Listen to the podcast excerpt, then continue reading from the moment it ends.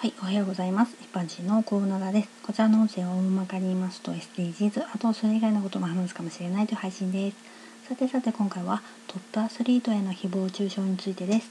アスリートの中でもトップクラスになると世間から注目されますよね。競技のことを知らなくても日本人が世界大会でいちいになったりすると、その競技をみんなに知ってもらうことにもなって、それだけでも貢献してるなって思います。ただトップだからこそ私生活や考え方においても正統派従順なものであってほしいというか、勝手にそうなんだろうと思いたい人たちによってイメージがどんどんどんどん作り上げられてしまうんですよね。ファンというかそこまで強烈なファンでなくても応援したい気持ちなんだろうけど、こうあるべき姿というのを求められてしまうことが、結果選手たちをどんどん苦しめてしまう原因にもなったりするんですよね。私生活を勝手に見られて競技に専念すべきだとかね、本人にとってはきっとほっといてくれよって感じだと思いますけどね。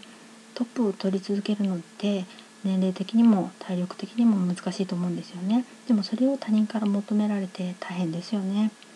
エスエヌエス での誹謗中傷はアスリート自身も目にしてしまって、精神的に不安定になってしまったり、鬱になってしまう場合もあります。